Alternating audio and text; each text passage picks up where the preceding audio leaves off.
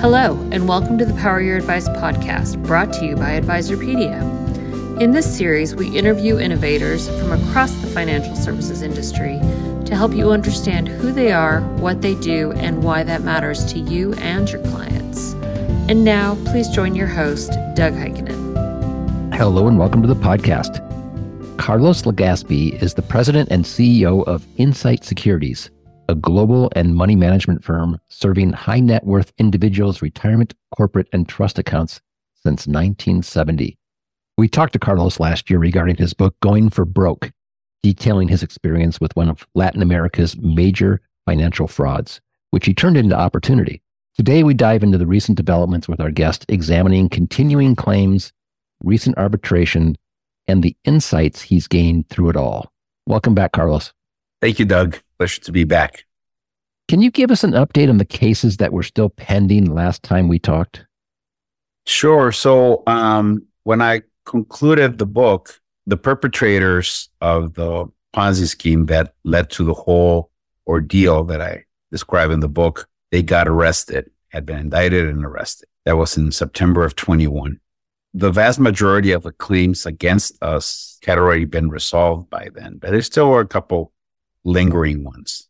Since then, all of the what I call the bad guys uh, have pled guilty, so they're just awaiting a sentencing hearing. There's not going to be a trial because they confessed. The major uh, perpetrator is Fernando Haber. He's still fighting extradition in Argentina, and I guess that everybody probably turned against him Like it only happens with uh, the Department of Justice. And on our side, we cleaned up the the remaining cases, but then we had a lot of consequences because all these arbitrations are public record, the allegations are public. So we decided to pursue an aggressive strategy to clean up our name and expunge those claims from our record. And we were successful. That was quite a heavy lift, but I'm very happy that we were able to do it.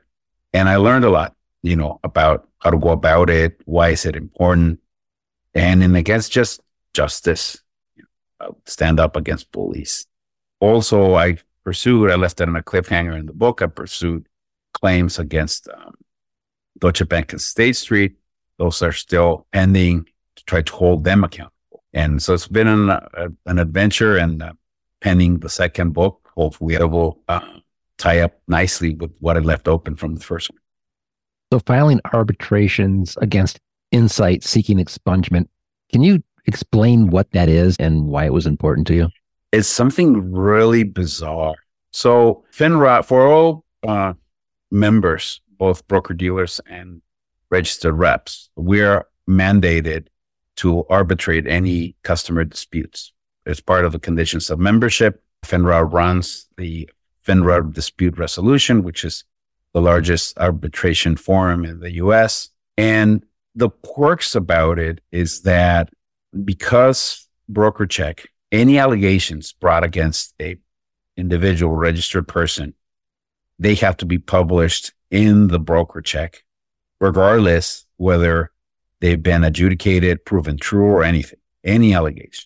That puts a big target on the back of any broker because claimants' attorneys, then what they do, they go and scan the broker checks, scan the allegations, and then they turn them into advertising on the internet, pretending to be investigating. They, they word it really carefully to get as close to something that would make them liable for, for libel, for defamation, but just there. And so that appears in the Google searches looking for potential clients whether with a merit or not, to file claims against reps and against the firms on the knowledge that the public exposure plus the cost of defense, probably they're easy target for a little bit of um, a settlement money. In in my town, we call that extortion. But that that's how it happened. So when these arbitrations were filed against my firm, the claimant's attorneys to put additional pressure on us, they named me personally. Therefore, all of those allegations were put on my personal public record on BrokerCheck. That had significant consequences and then a domino effect of, of, of Google searches. Once the cases were resolved, the resolution is public as well. So that's what I call a scar that continues to taint the name of a and the reputation of a registered person. FINRA does have, um, they've been moving the goalposts in recent years, but they have a process for expungement from CRD, from the centralized record depository, which it involves the registered person filing an arbitration against his or her firm for an expungement. And that hearing, same thing, has discovery, costs money, and and a hearing. And the claimants have an opportunity to object to the expungement. So you need to not only uh, go through the process, but also overcome any potential objections from um, any party that sued you. Then the arbitrators will weigh, is it um, in the, they call it in the public good for those allegations to remain or be removed. So a favorable award then needs to be taken to a judge that confirms it, which then orders FINRA to remove the claims from the record. So therefore, they're no longer in the broker check and I put things back the way they were before everything started. There's a number of arbitrations that I believe were successful. And then there's something called an explained award. What's that? So, unlike a legal and explained judgment in court, arbitrators are not obligated to explain their decision. They're just going to say, we find in favor of party X for this amount of money or for an expungement, whatever the relief requested that gets granted. No opinion. However, at the request of the parties or the panel on their own, they can issue an opinion. It's not doesn't set precedent like a, like a, like a court um, uh, explanation, but it is very useful to the mindset of the arbitrators and what led them to make that decision. And um, they're very rare explained awards, but when they come, they normally tend to be pretty interesting. There was another arbitration case against Raymond James that you were involved in. Can you explain what that one was about? Oh, that's a centerpiece of my book. So when the Ponzi scheme that I uncovered collapsed, there were a group of victims that had been offered these investments by a woman named Edith Hinojosa in Ecuador. She's Ecuadorian, her clients were Ecuadorian. When the Ponzi collapsed, she fled to the United States. And then she organized her clients to file a $30 million arbitration, both against Raymond James and my firm, because we were providing custody to the perpetrators of the Ponzi scheme. We didn't know that at the time.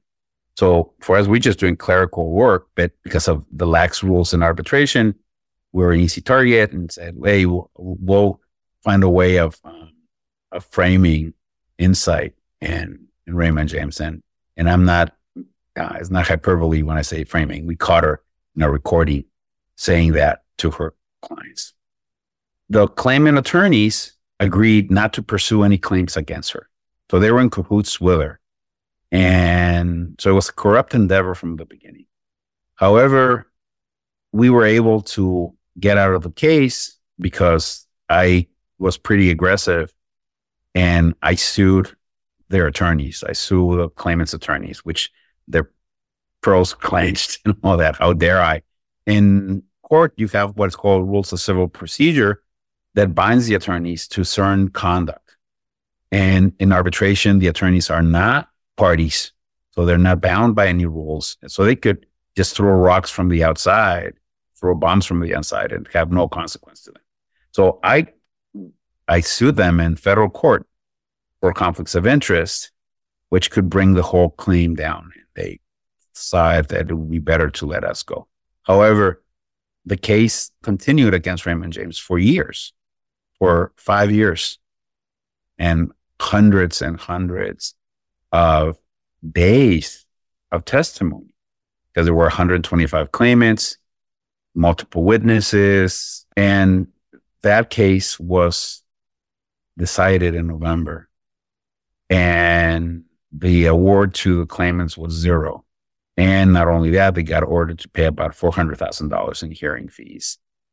But what's unusual is that they issue the arbitrators an explain award and it's a multiple page explanation what it narrates everything that it took into consideration and and all the uh, lies that Miss Hinojosa introduced and in essence they called her you know a liar and that she was the cause of the clients losing money and that they were trying to pin the responsibility on innocent third parties. They in that opinion and that explained award they corroborated what I explained in my book. So that felt really good that uh, a panel of neutral arbitrators validated what I had said. You called all this poetic justice. Why, why is that? And what were some of the top lessons you've learned from this? Well, a couple of things. One, it's like I said, it was a corrupt endeavor from the very beginning. You know, the attorneys knew who did it and they decided to protect the perpetrator just because they wanted to go after deep pockets. So, um, so not only they didn't collect anything, they ended up paying.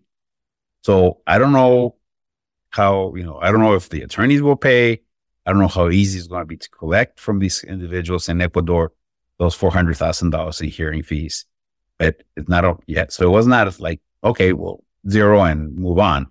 There was a consequence to the claimants. They were also uh, exposed because Ms. Hinojosa was running a uh, very clear money laundering scheme in which her clients participated. So by pursuing this claim, uh, their own misdeeds got exposed. So, you know, hopefully that justice will come to them. Lessons. This is for my fellow industry people. Is uh, if your expectation that the arbitration process is a fair forum, it isn't. And especially by what I explained, the whole industry of claimants attorneys, they don't care whether you did anything wrong. They just care how much money they could get out of it. So if in true, you know that you didn't act wrong, that you act properly. What I learned is that the best defense is an, is an offense. And I not only defended ourselves because we didn't do anything wrong, I had to go and I hired a private investigator to research the claimants and research the attorneys and find any vulnerability and hit him, hit him back, hit him in, in, in uh, state court and federal court, make him have a price for them to lose. Because if for them the price is zero, you know, the risk is saying, well, the worst case we get nothing, then it's a free shot. And so you need to even the odds by doing that and drag in the attorneys into the case if you find a way to do that. Most likely they're not because they tend to be extortionists. They're not really litigators. They're probably either willing to settle for less or even let you go. So I really, that's something really for firms in the industry, especially if you're independent or you don't, you have your own firm and and you're not part of these warehouses that have legal departments to defend you. It's, um, yeah, go for them, you know, hit them hard back to even the odds. And then you maybe have a, a, a just resolution. You're pursuing claims against Deutsche Bank and State Street. What are you seeking there?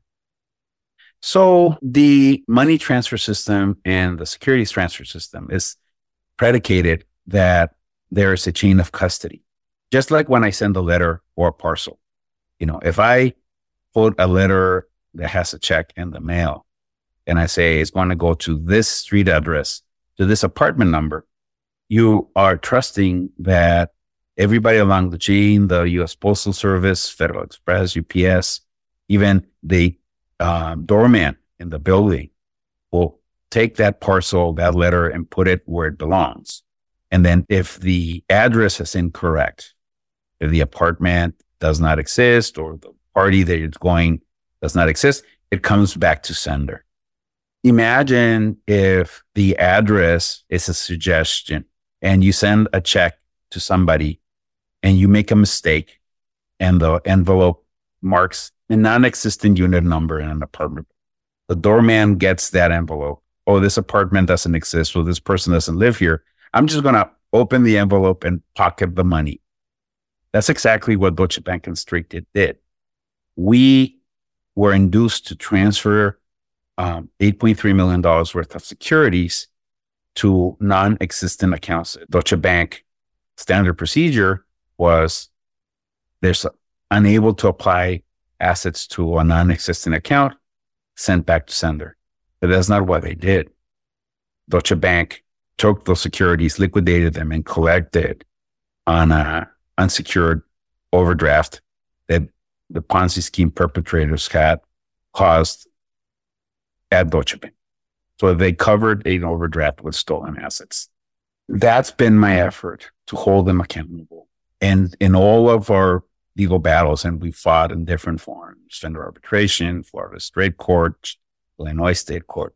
It's always been, it's the incorrect form, is the party, it's, it's extemporaneous, but they've never explained the basic question, which is what gave him the right to cover the overdraft with assets that they knew that were stolen has never been answered. And that's what I'm pursuing. Because if not, then that brings to question the whole securities transfer and AML checking, you know, saying, hey, you sent money to one party, but you put it in somebody else's account. The potential for malfeasance is huge from theft, money laundering, sanction evasions, all those things. So that that one's still going on. You know, they've they've they've really thrown everything at me, and you know, by grace of God, I'm still pursuing it. I can see why that's important to you. It so, is. What's next for Insight and for you personally? It's been a long journey. There's Google search, there's your name, there's the fortitude for you to get through all this. So, what's next? Well, for me, again, I think that it's a little metaphysical, but I do believe that everything happens for a reason. And this ordeal lasted over five years.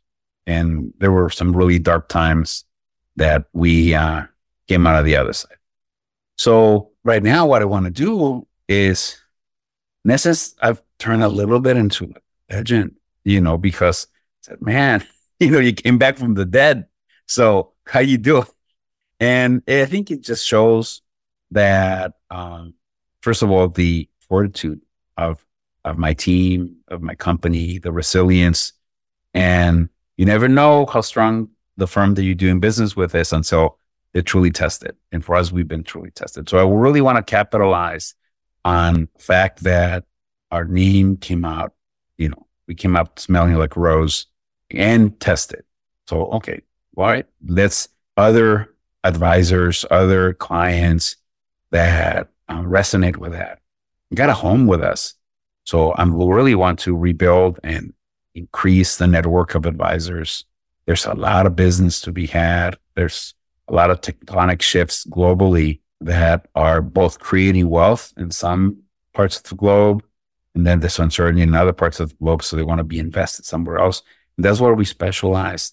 All the international markets, that's our bread and butter. And so I think that with everything that's happening in the world right now, having somebody that knows their way around these markets has been around for a long time. It's an asset. So I want to take this baby as far as I could take it. It seems like the journey made you stronger and people are seeing that and want to attach themselves to that strength. Correct. Yeah.